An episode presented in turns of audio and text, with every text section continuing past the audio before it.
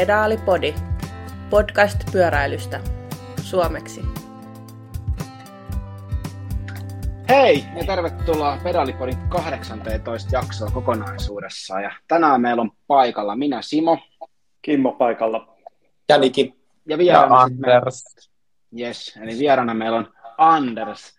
Itse asiassa tä- tätä, mm, tätä vierasta me ollaan puhuttu yli vuosi varmaan tässä jo pitkään ja vihdoin, vihdoin onnistui. Tota, taas tällä etänä ja nyt ehkä ekana voisi kysyä, että kuka tämä meidän mysteerivieras Anders oikein on? Eli haluatko esitellä itsesi? Joo, eli Anders Beckman, tota, fysioterapeutti ja, ja kilpa, kil, kilpapyöräilijä, harrastaja, mitä sanois, aika, aika pitkän ajalta, pitkältä ajalta Suomessa. Et 12-vuotiaana on, on aloittanut ja IBD on ajanut nyt sitten 2000, olisiko 17 kaudesta lähtien.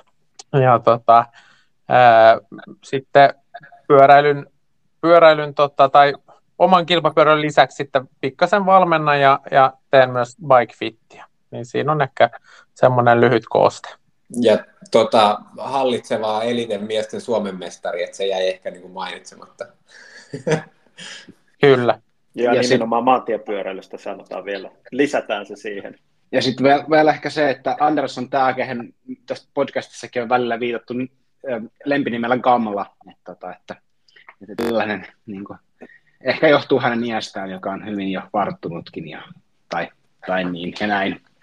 Mä oon aina ymmärtänyt, että se on vitsi, että kun joku luuli Andersia vanhemmasta kuin se onkaan, ja sitten sit, sit selvisi, että Anders ei olekaan, kun hän tuskin kolmekymppinen silloin, ja sitten se jäi siitä.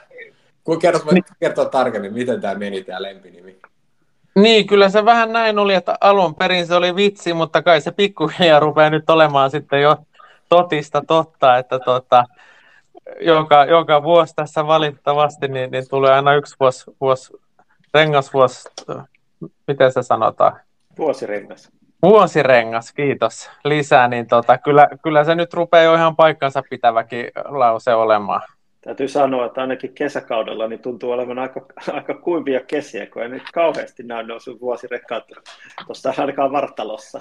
Joo, se on, se on, se on enemmän marraskuun viiva helmikuun ilmiö ne, ne vuosirenkaat, että ne, ne onneksi vielä toistaiseksi niin, niin kesää myöden vähän tuppaa häivyttymään. Miten tota, tälle vuodelle, mä muistan muutamana vuonna sä oot vältellyt tosi voimakkaasti tässä just nimenomaan rospuuttokaudella ajamista ja treenailuakin, ja sitten jo, jonain vuonna sä yllätyit, yllätit meidät ja rupesit ajaa ulkona. Mutta tälle vuodelle sä viittasit jossain chatista jossain. Sä oot hommannut trainerin ja, ja jopa Swiftin. Onks, pitääkö tämä paikkansa? Joo, joo kyllä, kyllä näin on. Ja mä itse asiassa viime vuonna jo niin tota, hommasin älytrainerin ja, ja ajoin sillä jonkin verran. Ja, ja tota, sitten mä totesin, että tämäkin on jo niin suuri parannus tuohon tota, tohon 20 vuotta vanhaan taksiin, että mä en halunnut kaikkeen niin kuin herkkua käyttää kerralla, niin mä ootin sitten vuoden verran vielä ennen kuin liityin Swiftiin, mutta nyt tänä vuonna sitten sekin on, on korkattu, että nyt on, nyt on kaikki sitten niin kuin tämmöinen vanha kunnon, kunnon tota, ää, kaikki tämmöinen, mikä se on, street creditti hävinnyt, että nyt, nyt sitten mennään samoilla, samoilla nykymuotitrendeillä kuin kaikki muutkin. Ei ole enää minkäänlaista sellaista omaa harjoittelua, kun kaikki muut harjoittelee samalla lailla. Kyllä. Mites tota, mites, oot sä, no sä oot nyt Swiftissä, mutta oot sä ajanut sitten Kimmon kanssa, vai onko Kimmo ajanut Swiftia ollenkaan? Joo, mä oon ajanut Swiftiin. Mä, mä oon siirtynyt nyt, niin kuin varsinkin sunnuntaisin, mä oon siirtynyt tuplatreeneihin. Että tota, on ollut sellaiset kelit, että aamuisin on ollut sen verran kylmä, että mä oon ajanut Swiftia aamusta ja sitten mä oon vaihtanut vaatteet ja lähtenyt ajaa tänne poluille maastopyörää. Täällä on hirveän hyvässä kunnossa maastopolut ja ei paljon muuta tarvinnut tehdä. Ja se on aika mielenkiintoista aina, kun käy ensin jurnuttaa pari tuntia Swiftia ja se on niinku suhteellisen monotonista pyöräilyä verrattuna sitten tuohon maastopyöräilyyn, niin siinä on jalat aina vähän ihmeessä, että hei hetkonen, että nyt ei olekaan niinku tasainen kadenssi. Onko Simo käynyt keskuspuiston poluilla? Sieltä taitaa olla aika jäistä. Veikkaa. En mä, tota, mä oon eilen just sanonut tätä nauhoittelukin. Mä kävin eilen ajaa tota, gravelia kes, Helsingin keskuspuistossa ja tota, melkein pystyisi ajamaan niin kuin, hiekkateitä jo tota, ilman nastoja, Mutta kyllä se oli aika peiliäätä sitten kaikki, missä on vähänkään ollut joskus jossain kohti tästä, tästä talvena tamppaantunut. Että et sanotaanko näin, että siellä ehkä varmaan niin kuin hokkarit, luistimet olisi paras niin kuin liikkumiseen tota, poluella. Että, et, mutta kyllä se ikävä kyllä, tai en mä tiedä ikävä kyllä, mutta nyt se näyttää siltä, että aika, aika hyvin pääsee ajelemaan jo kohta ilman niin kuin Joo, itse en, itse en ole paljon niin ulkolenkeillä niin Tuusulan väylä ja kehä kolmosta pienemmälle tielle, siis itse kevyen liikenteen väyliä pienemmälle tielle eksynyt, että, että en ole kyllä käynyt polkuja tai hiekkateitä paljon vilkaisemassakaan, että missä kunnossa on. Mun on tota, noista kuulumisista pakko kertoa, että mä oon harrastanut mekaanikko-hommia tässä. Tota, mä oon tehnyt kaksi tosi, to, niin kuin useamman tällaisen merkittävän teon. Korjasin oman trainerini, löysin sieltä kasan vaseliinia vapaarattaasta, kun ihmettelin, kun polkee tyhjää. Ja sitten toinen on, että mä hajotin yhden vapaarattaan mun kaupunkipyörästä. Ja tota, sanotaanko näin, että mm, tuolla jalkajarrullinen yksivaihteinen pyörän napa, niin se ei ollutkaan niin yksinkertainen koota, ja sitten kun kerran kiristät sen väärin, niin saattaa murtua osia, niin tota, tässäkin kivijalkaliike sitten pelasti minut ja korjasi minun vapaarattaani. Mutta... Yritit siis, tein itse säästin ja sitten vei, vei kalli, kalliimmalla kuitenkin korjattavaksi, kun ei itse osannutkaan korjata. Niin, no mä opin jotain. Älä tee, en tee uudestaan tota virhettä. Mä oon, mä, mä oon tässä kuukausi jo väistellyt, kun mun pitäisi tähän näin tota, vaihtaa ohjainlaakeri ja sieltä menee jo raruletkut läpi ja kaikki muu kiva. Et mä niin kuin, kohta mulla loppuu aika, kun pitää lähteä Mallorkalle ja sitä ennen pitäisi olla ohjainlaakeriremppa tehty, mutta vielä, vielä ehtii niin kuin prokrastinoida, miten, miten sana menee tämän, tämän asian kanssa, vi, viivyttää sitä. Joo. Mä oon lähinnä siirtynyt tuohon, kun noin täällä joutuu ajan pakko ajan nastarenkaan, niin mä oon vasta sitten kesän gravel-renkaita. No mitkä nyt on sitten ne? ne? No kyllä on nyt, nyt mulla, mä löysin sellaiset Schwalbe Furious Fredit. Ne on maastorenkaat, ne on 50 millin leveät. Ne mahtuu pyöriin mulla edessä ja takana. Sitten kun ne on tollaset niin kuin erittäin ohuet, kevyet. Mä punnitsin ne, ne oli 372 grammaa kappale. Rupeaa olemaan pikkuhiljaa yhtä kevyet kuin maantierenkaat, vähän leveämmät. Niin, niin tota, mä, mä, oletan, että ne on aivan mielettömän hienot ajaa. Mitä kuviotahan niin se on, mutta ei sitä tarvikaan, kun se on noin leveä. Mutta 50, 50 millinen, se on oikeasti on leveä niin kuin gravel-renkaakset. Mutta jos mahtuu pyöriin, niin mikä siinä? Mm. Tämä on tuolla Ysärin tota, toi Ysärin maastopyörä, niin. Mm. Puhuttiinko me viime kerralla muuten, että YouTubesta löytyy Suomi DH, toi pätkä. Niin dokumentti, pitkä Dokum- dokumentti, joo. Se, suosittelen katsomaan kaikkia, ketkä tota, vähän kiinnostaa Suomen pyöräilyn historiaa. Niin se on aikamoisilla vehkeillä, ne on tullut alas, aikamoisia reittejä. Tota. Joo, olisi kiva, kun tekisi cross countrysta vielä samanlaisen, kun sitten mäkin pääsisin kuihin, kun siellä on ajanut sellaisilla surmanloukuilla. Joo. Mutta mut näistä surmanloukuista, niin tota viime, viime jaksossa puhuttiinkin, että toi Aku puhu, että oltiin just menossa syklokrossin MM-kilpailuihin ja, ja siellä, tota, siellä nähtiin mun mielestä erittäin viihdyttävää kilvanajoa ainakin miehissä. Ja, tota, ja näin. Mutta miten, miten, ennen kuin mennään miehiin, niin miten sen, katsoitteko Kimmo tai Niki tai Anders sen naisten kilpailu? Kyllä, katoin. Joo, mä katon kaikki lähtöt, mitkä vaan näkyy. No minkälainen oli naisten kisa? Mä voin aloittaa Kimmolla aina enemmän sanottavaa spesialistina, niin tota, mun mielestä kun veikkailtiin enemmän niin kuin kuivaa rataa, niin sitten sit naisten lähdössä oli vielä vähän niin kuin raskaampaa ja märempää. Niin tota, mun mielestä se niin kuin pelasi niin kuin Ferma Memppelin pussiin, että se oli vähän enemmän semmoinen, ei ollut sellaista, ihan sellaista kaahausta kuin miehissä. Niin tota, siinä sitten pääsi Femmonen karkaamaan Book Petersiltä ja aika, aika selkeästi kaksi parastahan he olivat, mutta, mutta heidänkin sitten sel- parhausjärjestys sitten tuli aika selkeästi esiin kyllä siellä. Joo, se, se reittihän ei mun mielestä ollut ihan niin tekninen, että se olisi sitten niin Book Petersenille sopinut, niin kuin, tai ollut hänen etu. Et siellä oli totta kai, kun ajetaan kovaa, niin se on aina teknistä, mutta siinä ei ollut niin paljon sellaisia tosi vaikeita kohtia, tosi teknisiä kohtia. Ja sehän sitten myöskin niin kuin teki sen, että varsinkin sitten miesten kisassa, jossa keli oli kuivunut aika paljon, niin se oli kyllä sit tosi nopea se rata ja siellä oli aika syvät urat, mitä sitten miehet kierteli, koska ne oli edellisenä päivinä tullut, mutta se kyllä, niillä taisi olla, eikö heillä ollut melkein 30, taisi olla aika lailla 30 keskinopeus siinä voittajalla miehistä. Joo, oli. Oli. Aika tarkkaa 30. Ja kyllä täytyy sanoa, että kyllä mä siinä niin koko kisa, tai siinä viikolla ja, ja melkein kyllä täytyy sanoa, että sen kisan aikanakin mä vaihtelin sitä omaa suosikkia, niin että kumpi siinä voittaa, mutta tota, ihan mielenkiintoista me, kuitenkin, siis todella hieno kilpailu, todella hieno kilpailu. Mm. Mä, mä kuulin siinä kisan aikana, että niin kuin jopa niin kuin legendan Sven Naissin vinkki siihen loppukiriin oli se, että siihen pitää tulla takaa kahden hengen kiriin. Ja sitten kun mä näin sen, varsinkin tässä tilanteessa, kun Wout van Aert ja Van der Poel tulee yhdessä kiriin, niin mehän ollaan totuttu näkemään se, että jos ne lähtee hiljaisesti kiriin, niin se Van der Poelin se snappi on paljon parempi. Niin, ja sitten kun se kirja oli vielä niin kuin ylämäkeen, ja se oli sellainen ässä, että et siinä niin kuin takaa olisi joutunut tekemään niin kuin merkittävästi pitemmän ajolinjan, että olisi päässyt ohi siinä. siinä. Et puoliväliskirissä et pääse ohi, kun sä meet niin kuin tavallaan siitä yhtä ainoata nopeinta linjaa, ja sitten pitää sen lopussa kiertää kauempaa y- mm. ympäri, niin ei mun mielestä oli aika paha taktinen mukaan kyllä Wolf jättää se sellaisen hitaaseen kiriin kyllä.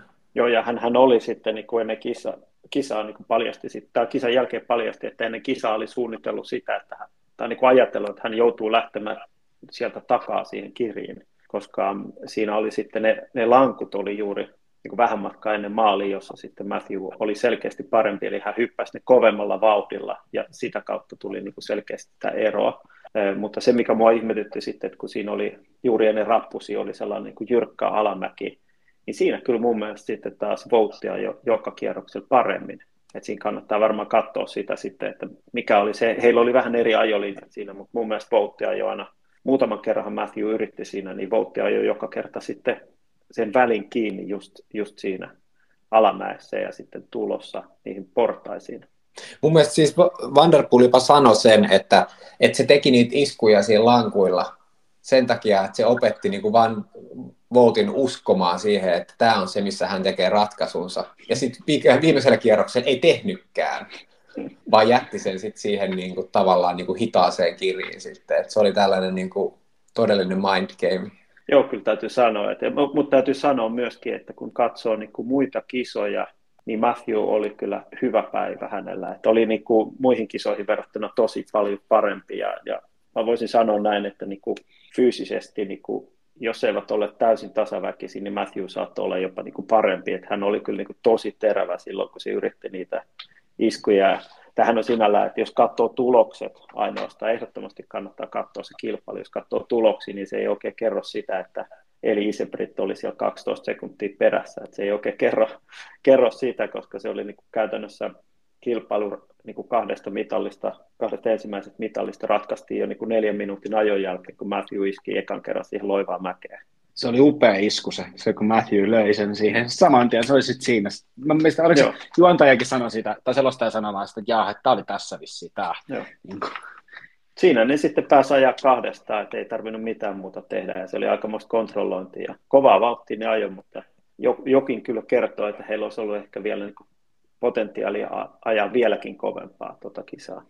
Tuntuu olevan vain tärkeintä saada ne muut riskitekijät eliminoitua sieltä, ettei joku muu tötöille sitten edessä tai jotain vastaavaa, että saivat sitten Joo. ajaa 50-50 ja sitten loppukisan kahdestaan. Että.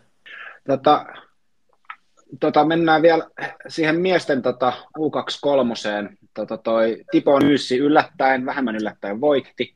Ja tota, tolle, Akulle kävi sillä että hänet liputettiin ihan viimeisis, viimeisin metreillä, kun voi liputtaa niin pois viikalta kierrokselle. Et, et ei ihan päässyt omaan tavoitteeseensa, mutta tota, hänen kommenttinsa oli tossa, että, tota, että oli, oli tosi kivaa ja, ja meni hyvin, että kaikki jäi sinne, sinne, sinne tota, radalle.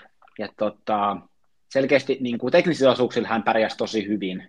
Et tota, et, et, et, et kunto, on, et kunto on helppo nostaa sitten ensi kaudelle. Et se on se, niin kuin, että et, et, et on tyytyväinen silleen, että tota, noihin. Että, mm. et, et. Ja niillä oli ajanut sen verran tietoa, että heillä oli ajanut kaikki mutarenkailla tota, sen Joo. heidän lähdön, lähtönsä. Et, tota, et, ja, et. ja, sitten junioreissahan meillä oli Kasper Pormans oli ajamassa siellä ja hänellä oli kyllä vähän harmittava paikka, että hänellä oli huono lähtöpaikka siinä ja sitten siinä oli junioreilla oli tässä nimenomaan näissä, tässä S-mutkassa, kun, niin tota, oli aika paha kasa siinä sitten, ja hän sitten no, se on aina vähän tälleen, niin oli siinä väärällä puolella, takapuolella tietysti, mutta sitten yritti sieltä päästä oikein kautta ohitse ja ilmeisesti siinä kolarissa meni sitten rengas, rengaspuukki ja joutui nilkuttamaan vielä vaihtaa sitten pyörän varikolle, että ei, ei mikään paras startti.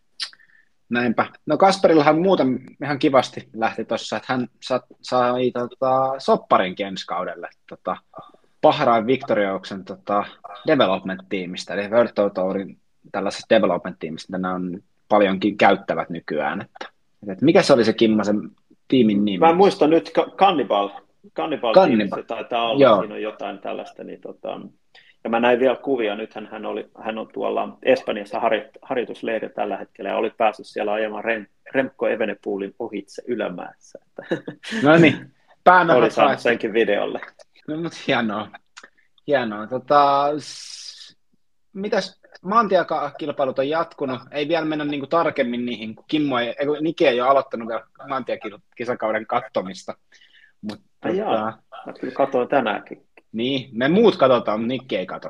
Mä, mä saatte te kommentoida niitä, mä en, mä en ota kantaa, vaan ei kiinnosta hänen omluppia.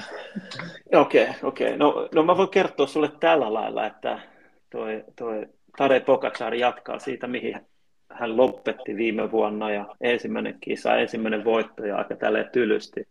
43 kilsaa hatka. Se lähti aika vauhdilla siihen ja sitten se sai jo minuutin kaulan siihen ja, ja sitten meni rengas rikki ja vaihtoi pyörän siinä ja voitti siltikin vielä puolen minuutin. Tämä oli tällainen uusi espanjalainen kilpailu, jossa on, niin kuin, siellä oli tosi paljon hiekkatietä ja hän lähti sitten siihen niin kuin, viimeiseen isoon nou- tai suht isoon nousuun. Se ei ollut mikään niin kuin ihan sellainen perinteinen Grand Tour nousu tai muuta, mutta kuitenkin viimeiseen isompaan nousuun lähti ja se oli kyllä aika vakuuttavan näköistä. Ja sitten, sitten teki vielä tässä nyt tuon Andalusian ympäriajossa, niin tota, jatko sitten vähän samanlaista toimintaa ja 12,5 kilsaa ennen maalia, niin lähti taas siihen mäkeen ja pääsi yksin tuulettamaan. Että aika, aika hyvä startti hänellä. Tänään on myös itse asiassa käyty Volta äh, Algarven tota, äh, kisa Portugalissa ja siellä on voittajan Alexander Kristoff että tota, Joo, se oli hieno, mä kerkesin katsoa senkin. ja, ja tota, se oli hieno kirja, siis miten Uno X ajoi sitä kirjaa. Ja tota, ihan mieletön, että niillä oli niin kaksi kuskia kolme joukossa. Se on, se on aika kova siinä, että Onkohan tämä nyt nämä... Ajattelekohan tiimit näitä uusipisteitä nyt enemmän kuin ennen, kun mä oon nähnyt nyt enemmänkin näitä, että Movistarilla on kolme miestä top vitosessa ja kaikkea. Että, että jos Totta se kai, niin kuin... joo nyt, nyt on pakko saada noita niin kuin pisteet kerättyä heti alkukaudesta. Ja noista uusia pisteistä tietysti sitten tuo Tour of Oman, eli Omanin ympäriajo, niin siellähän sitten tuo Matteo Jörgensen ja Mauri Van Sevenant, niin ne ajoi tosi hyvin siellä, ja siellä oli sitten tämä, tämä olikohan tämä nimeltään tämä Green Mountain, vai mikä tämä oli tämä, tämä niin, se, ja ne ajoi siellä uudet ennätykset siihen, se on noin tällä hetkellä se mäkiennätys siinä, mutta se on aika kova, koska siellä on ajettu sitten aikaisemmin tosi kovia aikoja Chris Froomella 2014, niin, ja kun miettii, että silloin hän oli niin tosi kovassa kunnossa, niin siellä on paukuteltu aika kovaa kyllä nyt siihen ylämäkeen. En katsonut vielä ihan tarkkoja, tarkkoja vahtia per kilo, mutta ne mitä näin ekat, niin ne oli aika kovia kyllä, että lähes seitsemään. Jep. Ja tota, itse asiassa meidän Jaakko Hänninen on aloittanut siellä kanssa kisakautta, aloitellut Omanissa. Oli näin 25. Tota, tuolta ja sieltä itse asiassa näemme viisi usein pistettäkin. Että. Joo. Hän, hän oli muistaakseni etapilla 38 ja, ja kokonaiskilpailu 25. Joo, se oli niin kuin aika nousujohteisesti suunnilleen sama, samoille sijoille ajoi, ajoi noissa molemmilla mäkietapeilla ja sitten tasama etapit hän nyt sitten tietysti tyyppisen mukaisesti rullailee siellä mukaan maaliin. Jep. Mutta hieno, on saatu au, kisakausi auki. Sitten tota, Lotta Henttälä aloittaa kans tota, kisakauden nyt. Itse asiassa taitaa, alkaako se huomenna vai tota, se alkaa huomenna alkaa. Setmaana Siklista Valenciaan alkaa huomenna ja Lotta taitaa olla siellä starttiviivalla.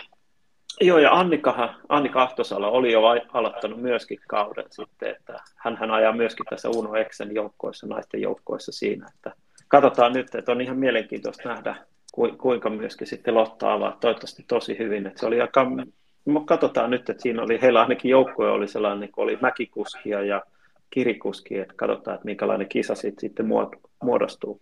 Joo, ja itse asiassa Anninahan on avannut ihan hyvin. Hän on kahdeksas ollut ja sitten on 14. Joo, ne oli ne, mä, mä kerkesin katsoa nekin maaliin tulot myöskin, että mä oon pitänyt nyt kiirettä näiden pyöräilyn seuraamisen kanssa. Joo, joo. no mutta hyvä. Me ollaan saamassa Gröndalin Antonia oli kans ajanut, ajamassa kisoja ja kyllähän tämä pikkuhiljaa näyttää kisat alkavan. Että se on varmaan seuraavana, seuraava jakso, eli tuossa kesä parin viikon päästä, niin sitten ollaan jo aloittamassa Nikikin hmm. kesäkauden seuraamista. Että, tota. Kyllä. Nyt mä oon tässä limpossa, kun crossi ei enää kiinnosta ja maantie ei vielä kiinnosta, niin mä huilaan välissä nyt tässä. Miten se, se pyörän huoltaminen kiinnostaisi nyt? Oi vitsi, se on varmaan pakko sitten tähän väliin. Mutta kyllä mä sanon näin, että kyllä kannattaa katsoa niitä kisoja, mitä Pogacar ajaa. Hän on aika viihdyttävä kyllä, että tosin se on silleen tylsää, että se tekee sellaisen yhden kuolettavan iskun ja sitten se kisa on siinä. Mutta että se katsoo, että kuinka hän ajaa, niin se on kyllä niin kuin kivan näköistä. Jep.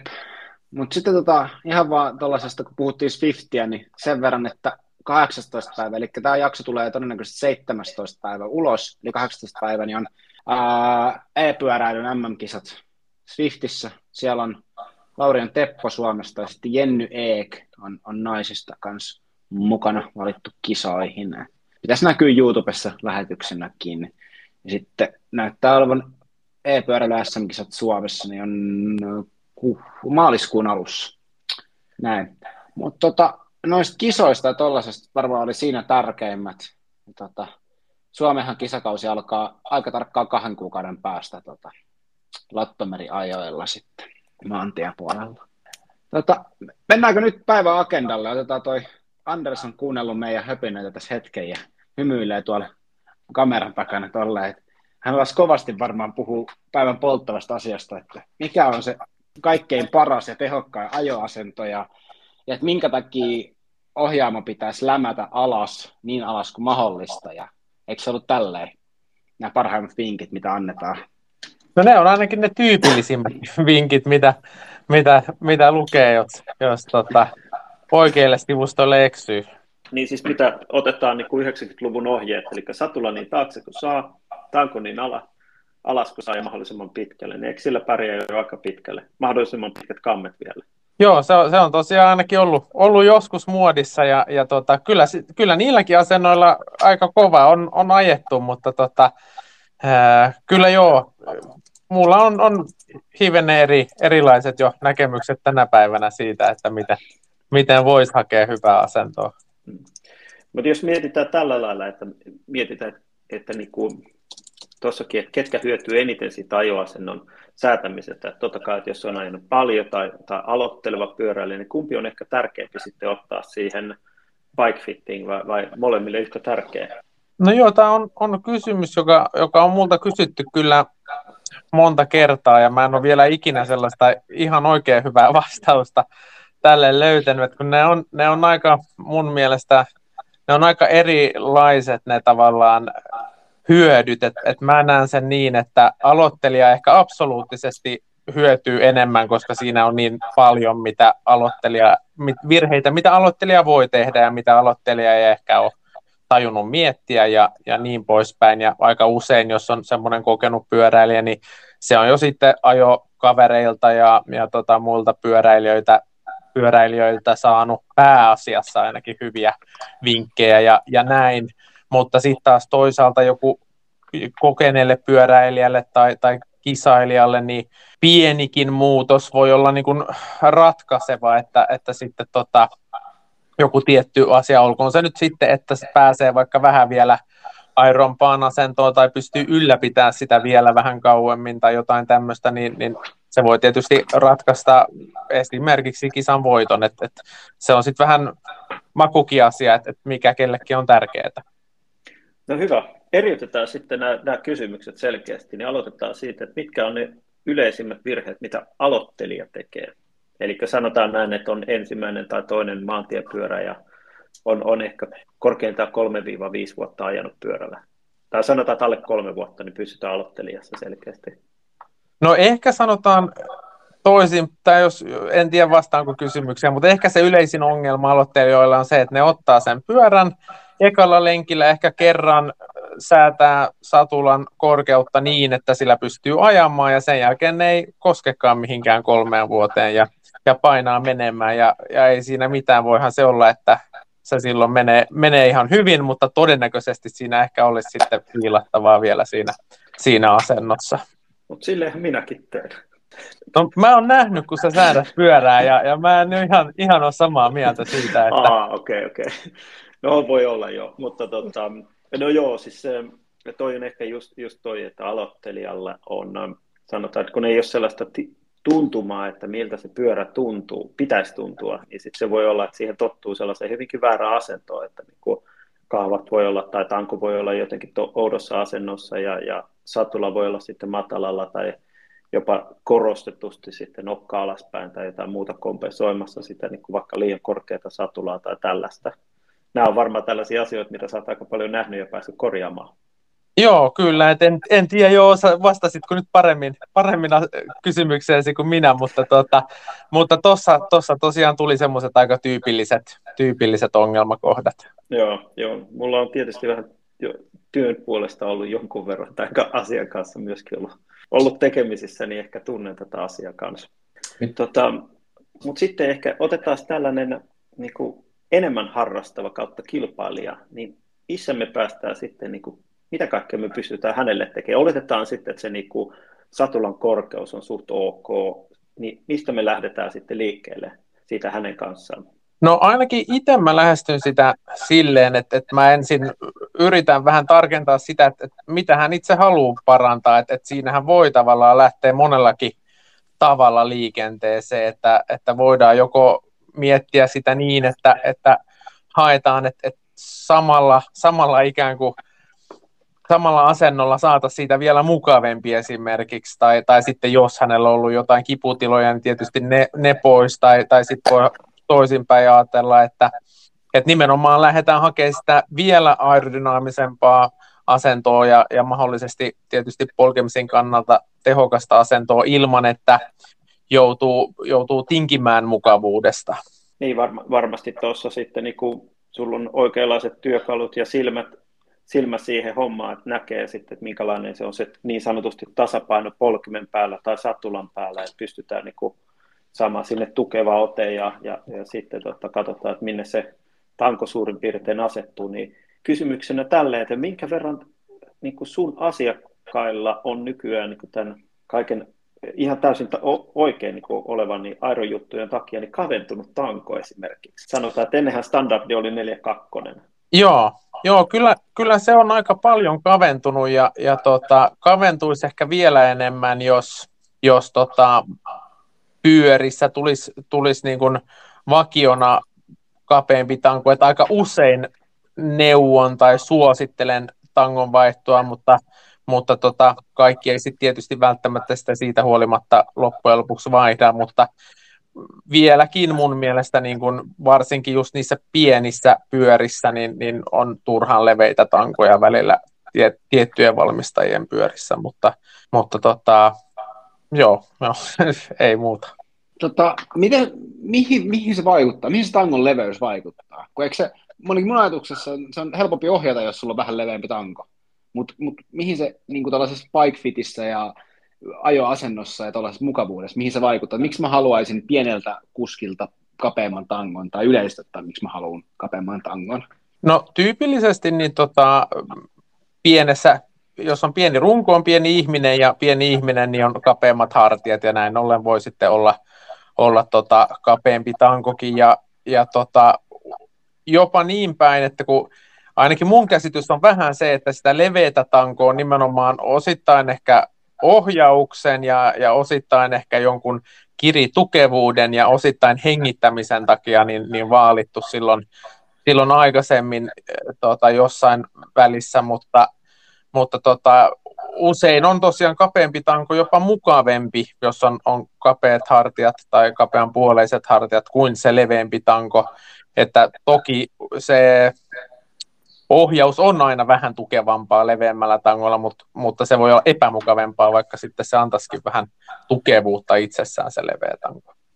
Mulla oli yksi, oliko se nyt, se oli Enven aerotanko, joka oli 35 senttiä leveä sieltä yläotteelta. Että sehän nyt ei ole enää mikään poikkeuksellisen leveä, mutta siihen kun siirtyi niin kuin 42 leveästä, niin tota, mä muistan, että mä en osannut ajaa niin kuin, tavallaan kahvoilta putkelta ollenkaan. Se tuntui niin kiikkerältä tavallaan, siinä ei ollut, siinä ei ollut tai niin kuin, hiljaa pysty, mutta siinä ei niin kuin, saanut sellaista minkäännäköistä vipuvartta siihen pyörään kyllä. Tuntui siltä. Varmaan siihen olisi tottunut, mutta, mutta se oli mulla ainakin semmoinen kynnysjuttu, että se ei, se ei oikein sopinut silloin.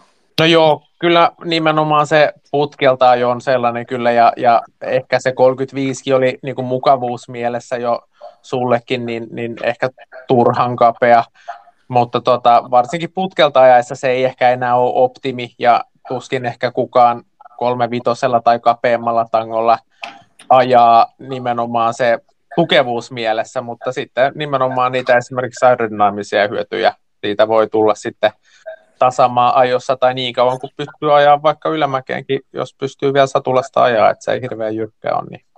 Vai on aina vaan alaotteelta ylämäkeen panttaa, niin se oli mun ratkaisu. Se on ihan hyvä vaihtoehto sekin, jos vaan, jos vaan sinne si, pystyy hyvin ajamaan alaotteelta putkelta, niin miksei? Joo, mä oon ajanut silleen, että mulla on kolme kasi niin kuin kahvoilta ja neljä ykkönen tuolta alhaalta, että se on aika, aika kiva kyllä.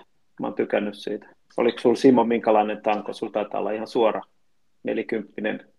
Mulla on nelikymppinen. Joo, just, Joo. just tässä mittasin tässä, kun höpöttelitte, niin kävin mittaamassa, mikä on tuossa omassa maantiessä. Niin se on tollainen neljäkymppinen molemmilta niin kuin ylhäältä ja alhaalta.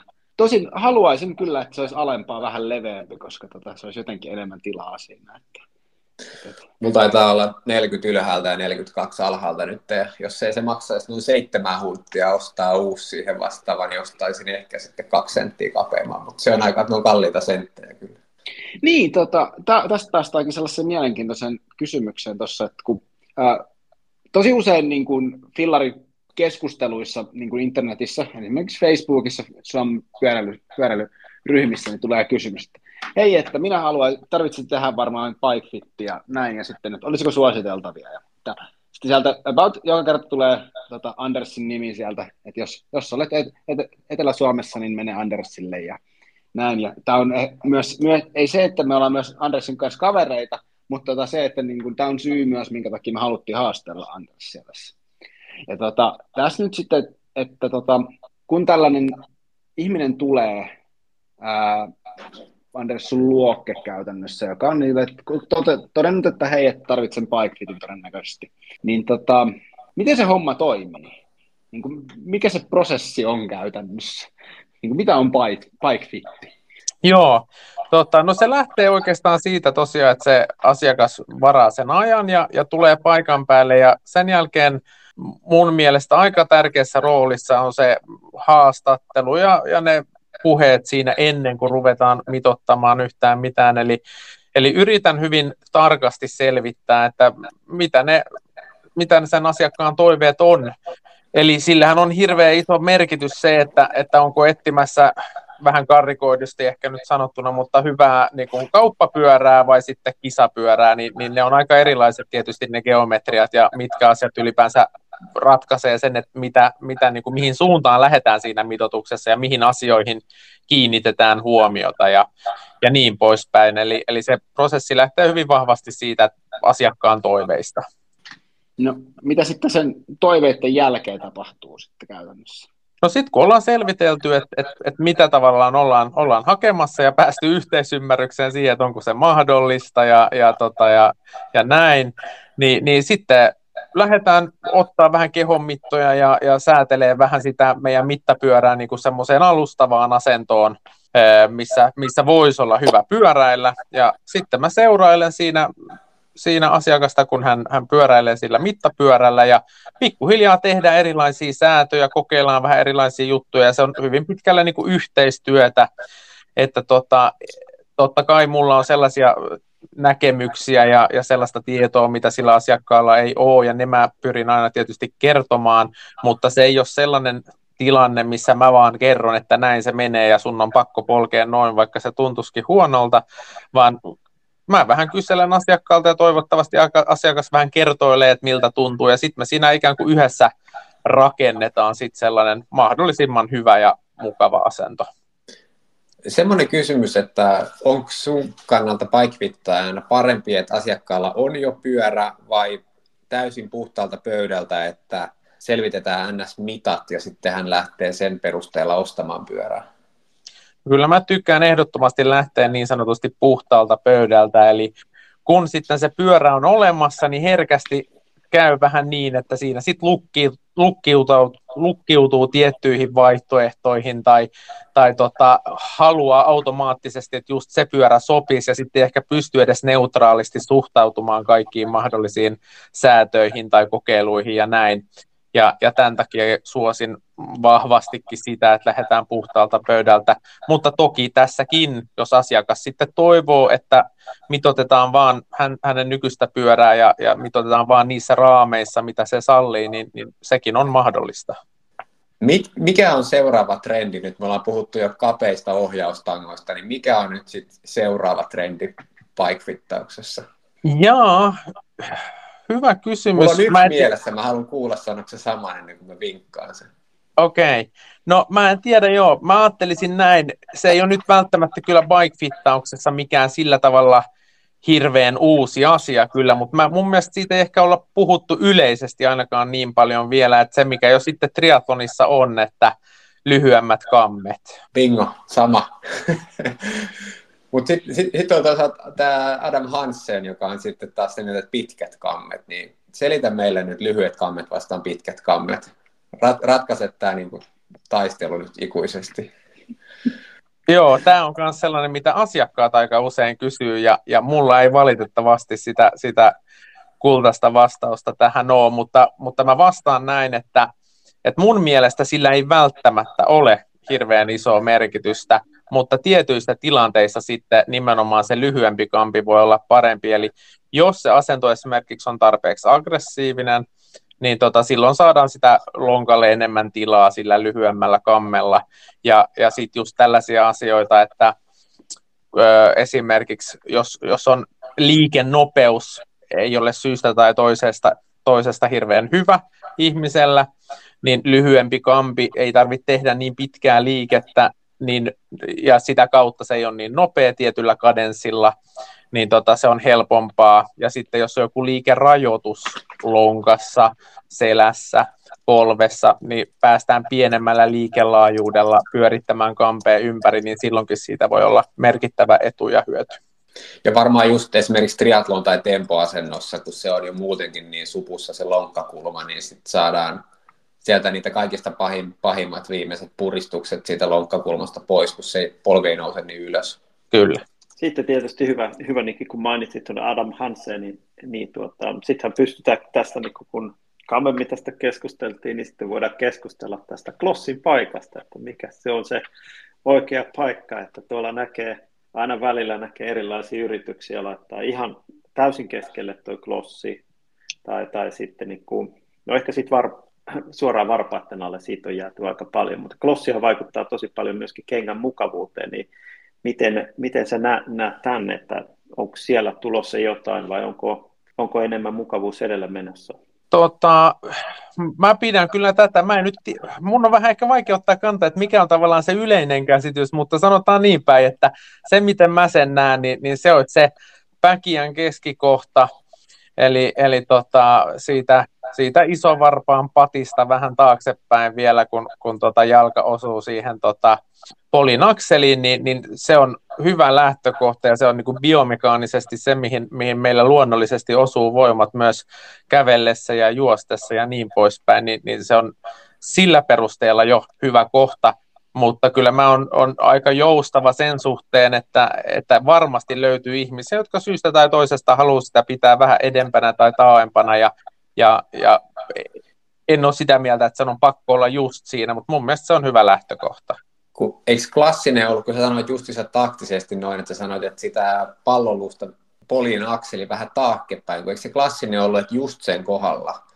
Ja se aloitin... on se vanha, vanha sääntö, joo. joo ja mä tai mun kirjoissa vanha sääntö. Kyllä. Mä aloitin maantienpyöräilyn sillä tavalla ja mä huomasin, että, että, että mulla niinku pohjeväsymys tai pohjekrampit oli niinku sellainen jotenkin rajoittava tekijä. Ja kun mä otin klossia vähän taaksepäin, niin mä tunsin, että mun niinku, tavallaan pohkeen ei tarvinnut enää stabiloida niin paljon nilkkaa, jolloin se niinku, tavallaan se pohja ei ollutkaan enää niin rajoittava tekijä, niin onko tässä mitään järkeä? No sen pitäisi kyllä mennä just noin niin kuin sä sanot, että, että tota, näin mä ainakin olen perustellut tätä asiaa myös monta kertaa.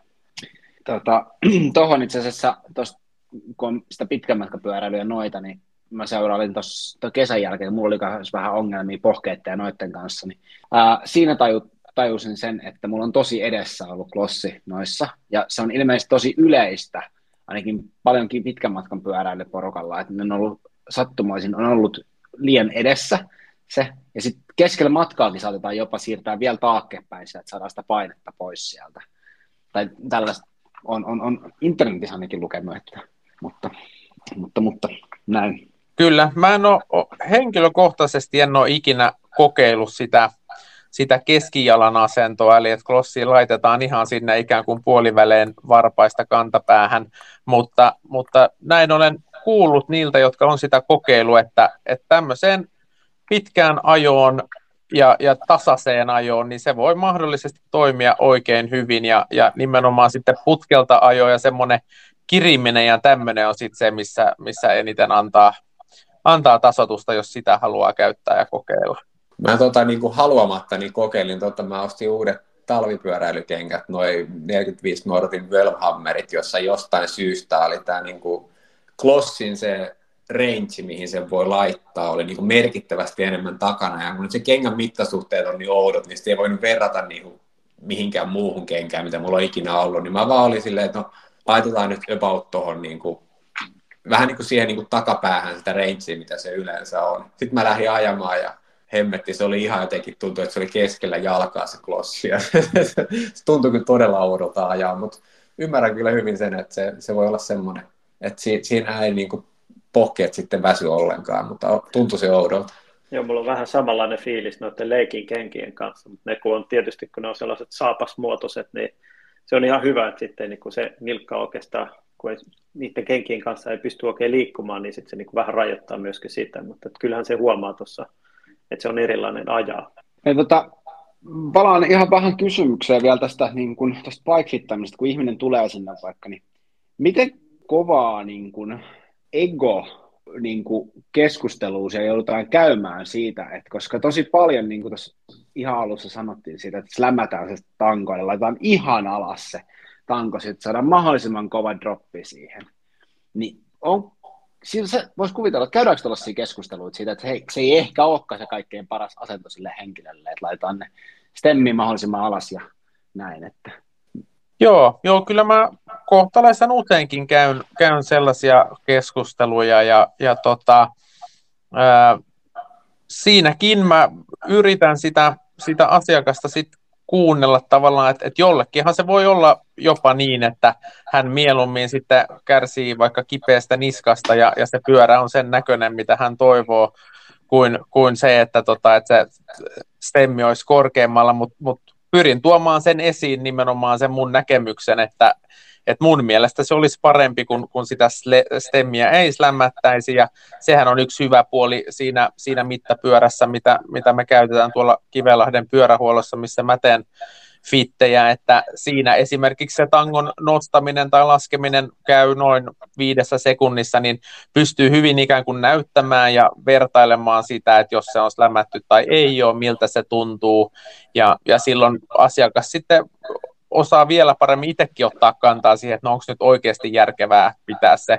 tuossa asennossa vai pitäisikö se vähän sittenkin nostaa tai näin. Eli vinkkinä tässä, että ennen kuin, tota, ennen kuin sahaatte niitä kaulaputkia sieltä tota, poikki ja lämäätte sitä, niin tota, ehkä kannattaa pohtia sitä, että onko se, mitä, siinä, mitä se tarkoittaa sitten. Tai käydä siellä Bikefitissä, käydä niin. pieni keskustelu tästä. Että. Aivan. Ja Bikefitissä kannattaa myöskin käydä sitten ke, käydä keskustelua satuloista, koska satulathan levenee samaa tahtia kuin tangot kapenee, niin miten, miten tämä on sitten myöskin, että onko samanlaista vastustelua siellä, että pitää olla kapea satula ja sitten yhtäkkiä huomataankin, että se leve on paljon mukavampi. Ää, ei, ei, en ainakaan itse ole huomannut, että hirveästi vastustellaan sitä, että tota, ää, se on kyllä niin kuin jotenkin niin sillä tavalla helppo, helppo todistaa, ja kun se ei tosiaan vaikuta sen pyörän ulkonäköön, ainakaan sivusta päin katsottuna, niin se pyörä näyttää samalta, niin, niin sekään ei ole tavallaan siinä sit pätevä perustelu, mutta mm. siinä tosiaan, kun, kun laittaa siihen testipyörään kiinni sen, sanotaanko vaikka 103 kakkosen ensin ja 104 kakkosen ja 105 kakkosen, niin, niin se on parhaimmillaan niin iso se mukavuusero, ja, ja silloin, silloin jos se on iso se mukavuusero, niin silloin on hyvin helppo perustella, että miksi se, se leveä olisi, olisi fiksu. No paljonko sulla on testisatuloita siellä? Mä, koska, mä kysyn tätä, koska mä tiedän, että sä kyselet aina välillä niitä, että olisiko kellään erilaisia satuloita. Joo, mulla on keräily vähän kesken kyllä vielä, että tota, kymmenkunta niitä on, ja, ja, tai jos lasketaan vielä eri, eri leveydet, niin, niin sitten, sitten on vähän enemmän, mutta ei niitä ihan tarpeeksi ole vieläkään valitettavasti, mutta, mutta se on niin kuin työn alla. Et mä, kun niitähän on, tai mä hyvin karkeasti jaottelen ihmiset niin kuin kahteen ryhmään, että on vähän ne, jotka ajaa millä satulalla vaan ja on tyytyväisiä, ja toki niillekin yleensä on olemassa se, se tota, hyvä tai vielä parempi satula, ja, ja silloinkin kannattaisi vaihtaa, mutta se ei ole ehkä aivan välttämätöntä, mutta sitten nämä, jotka kokeilee 20 satulaa ja joutuu valitsemaan sen vähiten huonon satulan, niin niille olisi tosi tärkeää, että ne sitten saa, saa sen nimenomaan parhaan mahdollisen, vaikka se ei olisi vieläkään niin kuin täysin mukava heille. Tota, mites tota toi, no me ollaan puhuttu niin kuin, on satula, on sitten, sitten on tota stemmi, on, on, on stonga, siis toi tanko käytännössä, niin onko sitten niin kuin, miten toi satula, satulan korkeus, että se vaikuttaa varmaan kans hirveän paljon ja se on yksilöllistä, niin pitääkö se olla kun mä oon kuullut tällaisia erilaisia nyrkkisääntöjä, mitä se, mitä se voisi olla, mutta mut miten, vaihteleeko se niin kuin ihmisen mukaan, että siinä ei ole sellaista nyr- nyrkkisääntöä, että tämän verran se about on, vaan, vai tota, miten se menee? Kyllä mun mielestä on niin kuin useampi nyrkkisääntö, millä saa sen lähelle. Ja, ja, tota, ja ihan tämä niin perinteinen, että, että tota, kantapää polkimelle ja, ja silloin polvi menee, menee suoraksi, niin, niin se on niin esimerkiksi mun mielestä kohtalaisen hyvä, mutta tota, tämäkin mitta niin ei ottaa huomioon sitä nilkan käyttöä pyörityksessä, että jos polkee kantapää ylhäällä tai alhaalla, niin sehän vaikuttaa vielä merkittävästi satulan korkeuteen. Et, et ei sellaista mun mielestä kyllä yksittäistä nyrkkisääntöä ole tosiaan, että voi varmuudella sanoa, että teet näin, niin se on, on kohdillaan, mutta silloin ollaan kyllä hyvin lähellä, jos, jos lantio ei heilu, tota, polkeminen on sujuvaa, eli tota, tämä on ehkä vähän nyt vaikea selittää ainakaan lyhyesti ja, ja ilman niin kuin viittomakieltä, mutta tyypillisesti, tai semmoinen, mikä voi joskus olla ongelmana, vaikka satula näyttäisi olevan oikealla korkeudella, niin jos esimerkiksi liikkuvuudessa on puutteita, niin voi käydä niin, että siellä ihan ala-asennossa, kun polkee, niin polvi vähän ikään kuin nytkähtää, tai se ikään kuin se ei, se ei hallitse sitä liikettä ihan siellä pohjalla, jolloin se edelleen tavallaan sitten menettää polkemistehokkuutta, vaikka, vaikka polvikulman mukaan se olisi niin kuin ok ja hyvä se, se satulan korkeus. Eli semmoistakin ollaan käytetty, että se polvikulma, kun on 35-45 tota, ajaessa, niin se on niin kuin hyvä, ja sekin on hyvä karkea sääntö, mutta, mutta sekään ei ole semmoinen pommin varma. Mulla oli isäni kanssa sellainen juttu, että me ollaan saman mittaisia, meillä on tasan saman mittaiset jalat ja hänellä oli viisi senttiä korkeampi satula kuin mulla, kun 80-luvulla oli ollut semmoinen juttu piireissä silloin, että mahdollisimman korkealla niin saa kaikki lihakset käyttöön, kaikki lihakset käyttöön jaloista. Se on, se on se, se on se homman nimi. Kato, kun lihas, lihas supistuu ja pitenee, niin saat koko, koko niin kuin kaikki tehot irti siitä. Et kerro, kerro meille, että miksi se on näin. No se liittyy jo nimenomaan, nimenomaan tähän tota, hallintaan ja hallittavuuteen, että se on, se on tyypillisesti niin, että jos se satula on liian korkea, niin se voi olla nimenomaan niin, että saakin aika hyvin voimaa siihen painallukseen alaspäin, eli polvinivel itsessään on niin kuin voimakkain niin kuin melkein siinä, kun se on täysin, kun se suoristuu melkein täysin, mutta samalla pilaa sen koko loppupyörityksen. Eli se jalka on niin kovasti lähdössä alaspäin, että kun sä oot siellä ala-asennossa, niin sä oot edelleen painamassa sitä kampea alaspäin, kun sen pitäisi jo siirtyä sitten taaksepäin ja ylöspäin, ja, ja näin ollen sun pyörittämisestä tulee niin kuin hakkaavampaa. Ja, ja tota, satulan pitää olla sen verran matalalla, että sä nimenomaan hallitset sitä koko pyöritysympyrää ja pystyt siirtämään sen liikkeen siitä alaspainalluksesta vetoon ja nostoon, ja vaikka nyt ei, en tiedä meneekö ylikurssille, mutta varsinaisestihan me ei tuoteta voimaa sitten enää siinä nostovaiheessa, mutta tota, me kuitenkin kevennetään omaa jalkaa pois polkimelta, ja jos me ei sitä tehdä, niin sitten helposti ylikuormitetaan nimenomaan niitä painavia lihaksia. Niin, eli nyt muistisääntönä sellainen juttu, että käytännössä se voima, voima pitäisi olla 90 astetta aina tuohon kampeen nähden, eli se suuntautuu silloin, kun se on kampion tasainen, niin alaspäin, ja kampi kun on suoraan alaspäin, niin silloin tietysti taaksepäin, jotta se pyörimä, pyörivä suunta pysyy koko ajan. Joo, juuri näin, että, että se on se, se, on se tota, teoreettinen optimi ja, ja meillä on sellainen tuolla, missä itse teen mitoituksia, niin mittari, joka, joka tätä sitten hienosti havainnollistaa ja, ja siitä saa katsoa samalla, kun, kun mitottaa, jos, jos ottaa laajemman mitoituksen, niin saa hyvinkin tarkasti ruudulta katsoa, että miten se oma, oma pyöritys toimii, ja siinä tosiaan hyvin kyllä havainnollistuu just se ero, että, että tota, miksi olisi ihan hyvä, että pystyy sitten viemään sitä kampea kampea muuallekin kuin pelkästään alaspäin. No nyt kun sanoit tällaisen taikasanan laajemman mitoituksen, niin olen, olenko ymmärtänyt oikein, että on eri, eri tasoisia bikefittejä niin kuin palvelussa ja sitten tota, pystytkö, jos näin on, niin pystytkö kertomaan, mitä ne on. Ja sitten jossain kohti myös mainita, että mitä About Bikefitti kustantaa noin lähtökohtaisesti, kun ihmiset varmasti miettii sitä, että et, et, et, et paljon tällainen maksaa ja tota, että onko tämä järkevää niin kuin tehdä, kun tehdään vaikka useamman tuhannen euron hankintaa. Joo, eli mä puhun nyt tietysti vaan, vaan nimenomaan meidän BikeFitistä tuolla, tuolla Kivelahden pyörähuollossa, mutta meillä on kaksi eri pakettia käytössä, että on tämmöinen standard, joka tota, on ollut meillä 180, mutta tulee nyt tässä huhtikuusta lähtien sitten nousemaan 210 euroa. Ja tota, se sisältää tavallaan lyhyesti sanottuna kaiken, mitä tarvitsee sellaiseen mukavaan asentoon, että on kiva pyöräillä, tuntuu hyvältä pyöräillä, toivottavasti ei tule mitään kipuja ja särkyjä sen mitoituksen jälkeen. Ja sitten meillä on laajempi professional mitoitus, joka on 240 vanha hinta, 270 uusi hinta huhtikuusta lähtien.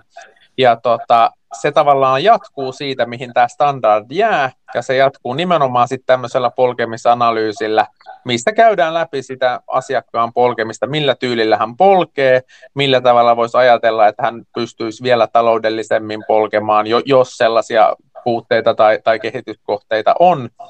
Ja tota, siinä, siinä ne lyhkäisyydessään ne erot noiden, noiden kahden välissä onkin meillä. No kumpi sitten olisi tuollainen niin kuin jos mä nyt on vasta alkaen, mä voisin oletella, että mä varmaan ottaisin sen standardin niin kuin ekaksi. Joo, mä, tota, äh, mä sanoisin näin, että, että toki äh, osittain noin, mutta ennen kaikkea niin kuin vasta-alkojakin voi hyötyä ja voi niin kuin, todella paljon arvostaa sitä professionaalkin mitotusta. Eli mä melkein muotoilisin sen niin, että jos on semmoinen vähän insinööriluonne, tai muuten vaan kiinnostaa tosi paljon myös polkemistekniikan kehittäminen, niin silloin kannattaa valita se professional. Mutta jos on semmoinen, tykkää enemmän katsella vaan kukkia siellä tien sivussa ja, ja vähän tota bongata lintuja ja, ja pääasia on se, että ei tunnu pahalta ja on kiva ajella, niin siihen riittää se standard kyllä erittäin hyvin. Eli meikäläisenä tuo standardi olisi sitten hyvä. Vähän katellaan lintuja ja pyöritään kadulla.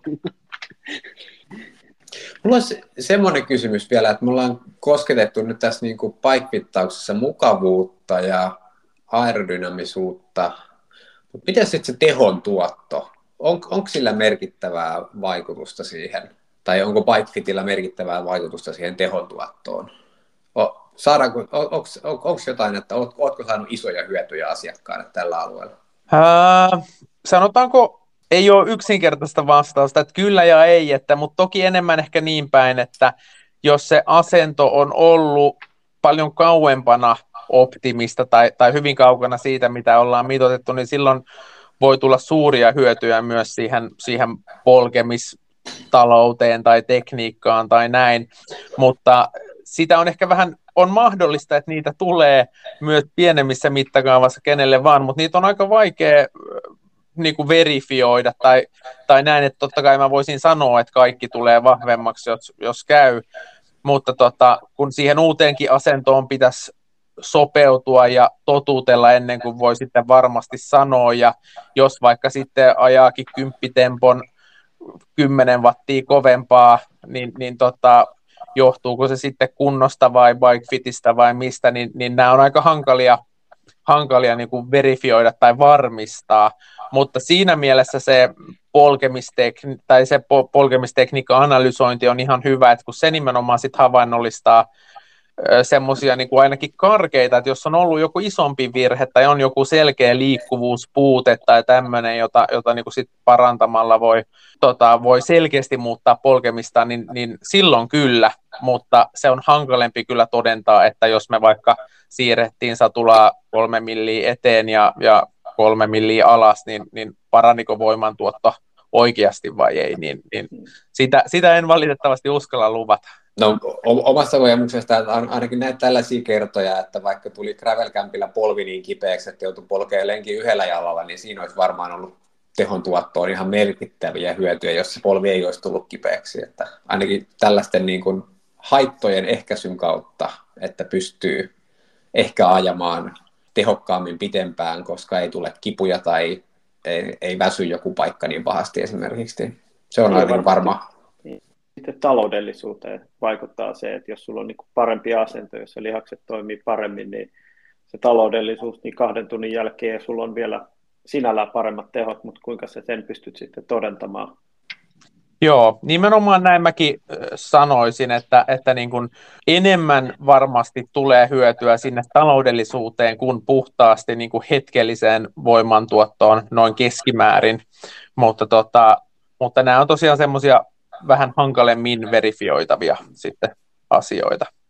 No nyt sitten, tota, jos ihminen on pitänyt kivan tällaisen talvi niin kuin kauden, että tekemällä kivasti ajelemaan tota, pyörällä ja ottaa vaikka just sen maantiepyörän sieltä fillarin sieltä ja menee tota, ajamaan niitä keväisiä tota, maanteita pitkin sinne, niin tota, onko niin, että se vanha mitotettu asento toimii ihan joka tilanteessa käytännössä? Vai onko, että voi olla, että joutuu vähän säätämään niin kuin pitkän tauonkin jälkeen? No joo, kyllähän se olisi totta kai hyvä aina vähän tota, sitä asentoa säätää kunkin, kunkin tilanteen mukaan.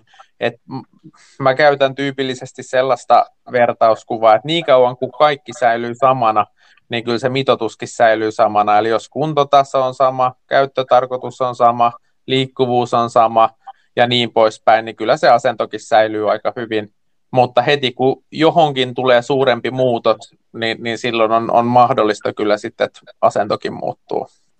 Joo.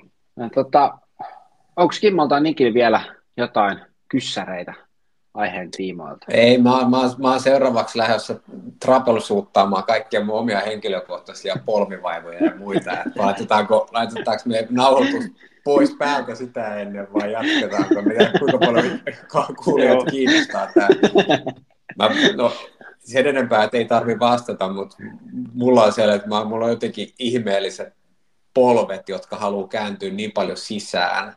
Ja sen jälkeen se aiheuttaa mulle ongelmia siitä, että et, et sitten mun taas niin kuin nilkan asento kompensoi sitä, kuinka paljon ne polvet on kääntynyt sisään, ja mulla on jotenkin aivan millin tarkkaa, siis ei klossin etutakasuunta, vaan se klossin tota, kulma, sivukulma tavallaan.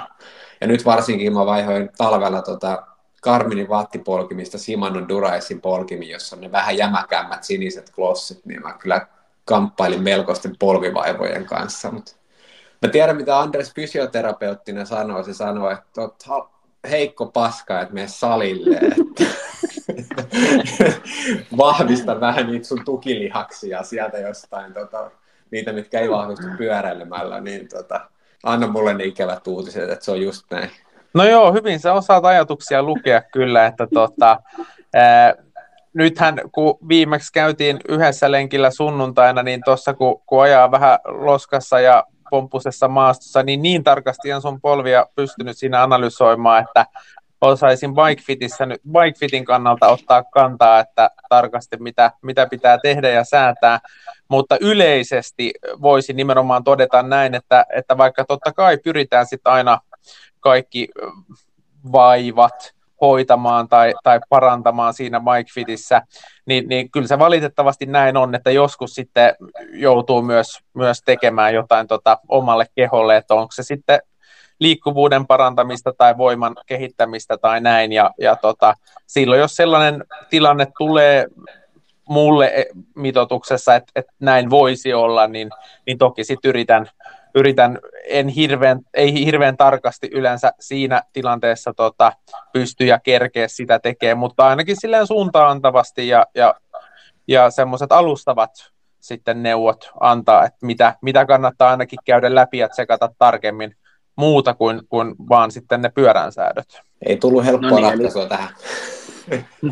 Enkä sitä odottanutkaan. No eikö se tullut salille ja liikkuvuutta?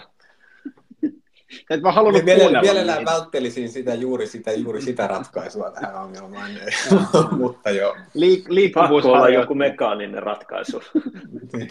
Voisiko tämä ratkaista jotenkin rahalla tai jollain muulla sellaisella niin kuin gadgetilla tai jollain tällaisella? Että... Mutta tota, äh, Anders, tota, mitkä sun suunnitelmat tälle kaudelle? Nyt kun tässä voi kysyä sulta, onko niin kuin, me nähdään siniristipaita sitten varmaan Lattameressä, Kurasessa, maalaismaisemassa. No mähän on nyt niin, niin onnellisessa asemassa tänä vuonna, että, että kävin, kävin neuvottelut kotona ja, ja tota, mä oon vielä Majorkalla perheen kanssa toki siinä vaiheessa, kun, kun Lattomeressä ajetaan, mutta tota, mä on, on sen vajaa tai kolme viikkoa tasan Majorkalla tuossa ja tuun vasta tiistaina sitten Lattomeren jälkeen kotiin, niin tota, Lattomeri jää, jää välistä, mutta sen jälkeen olisi tarkoitus olla, olla kunnossa ja viime vuodesta viisastuneena, kun, kun olin kuolemassa joka lenkillä tota, leirillä, niin, niin nyt on jo aloittanut kovemman sekä, sekä tota, treenin että valmistautumisen leiriä varten, että tota, toivotaan, että se kantaa hedelmää sekä, sekä leiristä selviytymiseen että sitten tota, kiso, kisoihin, kisoihin tota, Suomessa. Joo, mä, eikö se ollut 29. päivä kolmattaksi teillä oli ne seuran mestaruuskilpailut siellä tota, Mallorkallaksi vai? Niin, vai mitä? se on kaksi kasi mennään sinne, niin yksi päivä lämmitellään ja sitten sit, sit on kisat alkaa vai niinkö sä Shakedowni ensin. Mä ootan sitä raporttia sieltä, tota, sitä, mitä, mitä siellä on käynyt sitten. Tota.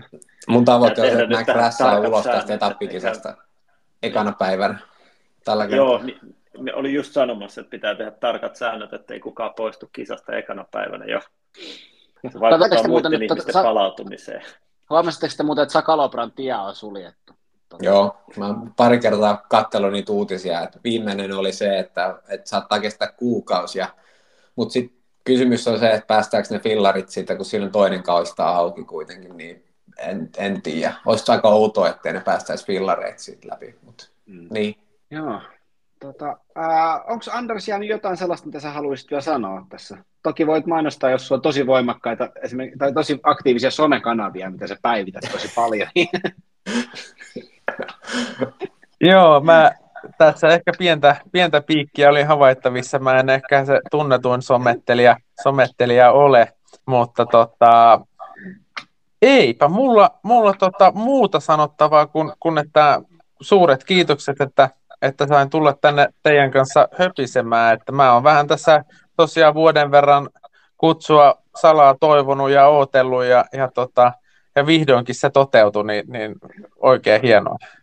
Mä lisään vielä, että vaikka somekanavia ei ole, niin Andersin palveluita voi ostaa sekä Bikefitissä että myös, en mä tiedä, onko sulla valmentamiseen enää aikaa, kun sitäkin sä teet, vai onko ihan kalenteri täynnä jo, että haetko lisää no, valmennettavia enää?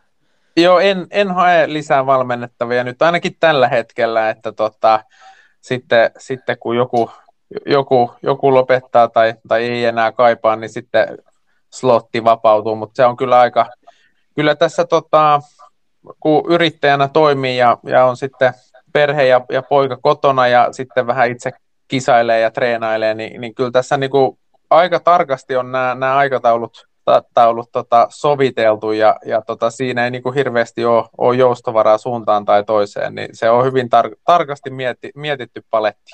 Meni sekin mainospotti hukkaan sitten. joo, joo, kyllä. No, mutta me voidaan silti, kaikki voi suositella sitä Andersin Bike Fittiä, niin sitä voi nähdä se kalenterista sieltä Kivenlahden pyörähuollon puolelta ainakin, ja varmaan sieltä löytyy sitten nettisivuilta noita yhteystiedot, että mitä pystyy tekemään. Niin. No sen verran voin jo mainostaa ja, ja sanoa, että, tota, että omasta mielestäni ainakin niin on, on hyvinkin, hyvinkin kätevä se nettikalenteri jo, että jos Bikefitin haluaa varata, niin Kivelähden pyörähuollon sivuilla, kun vaan valitsee Bikefitting ja varaa aika, niin sieltä löytyy kaikki vapaat ajat ja saa suoraan sitten sieltä varattua niin, niin halutessaan. Yes, hyvä. Mutta eiköhän me sitten varmaan taputella tämä jakso tähän. Ja tota, tämä tulee perjantaina 17. pihalle ja sitten kokeillaan, jos tässä seuraavan parin viikon aikana taas uusi jakso. Et johonkin kohti tuohon tulee pienempi tauko, kun tota, herrat ovat tuolla Mallorkalla ja mä oon sitten tota, varmaan tuolla tuolla pohjoisessa hiihtelemässä. Että, että näin. Kiitoksia Anders, kiitoksia Niki, kiitoksia Kimmo. Kiitos. Kiitos. Kiitos. Yes, ja seuraavaan kertaan.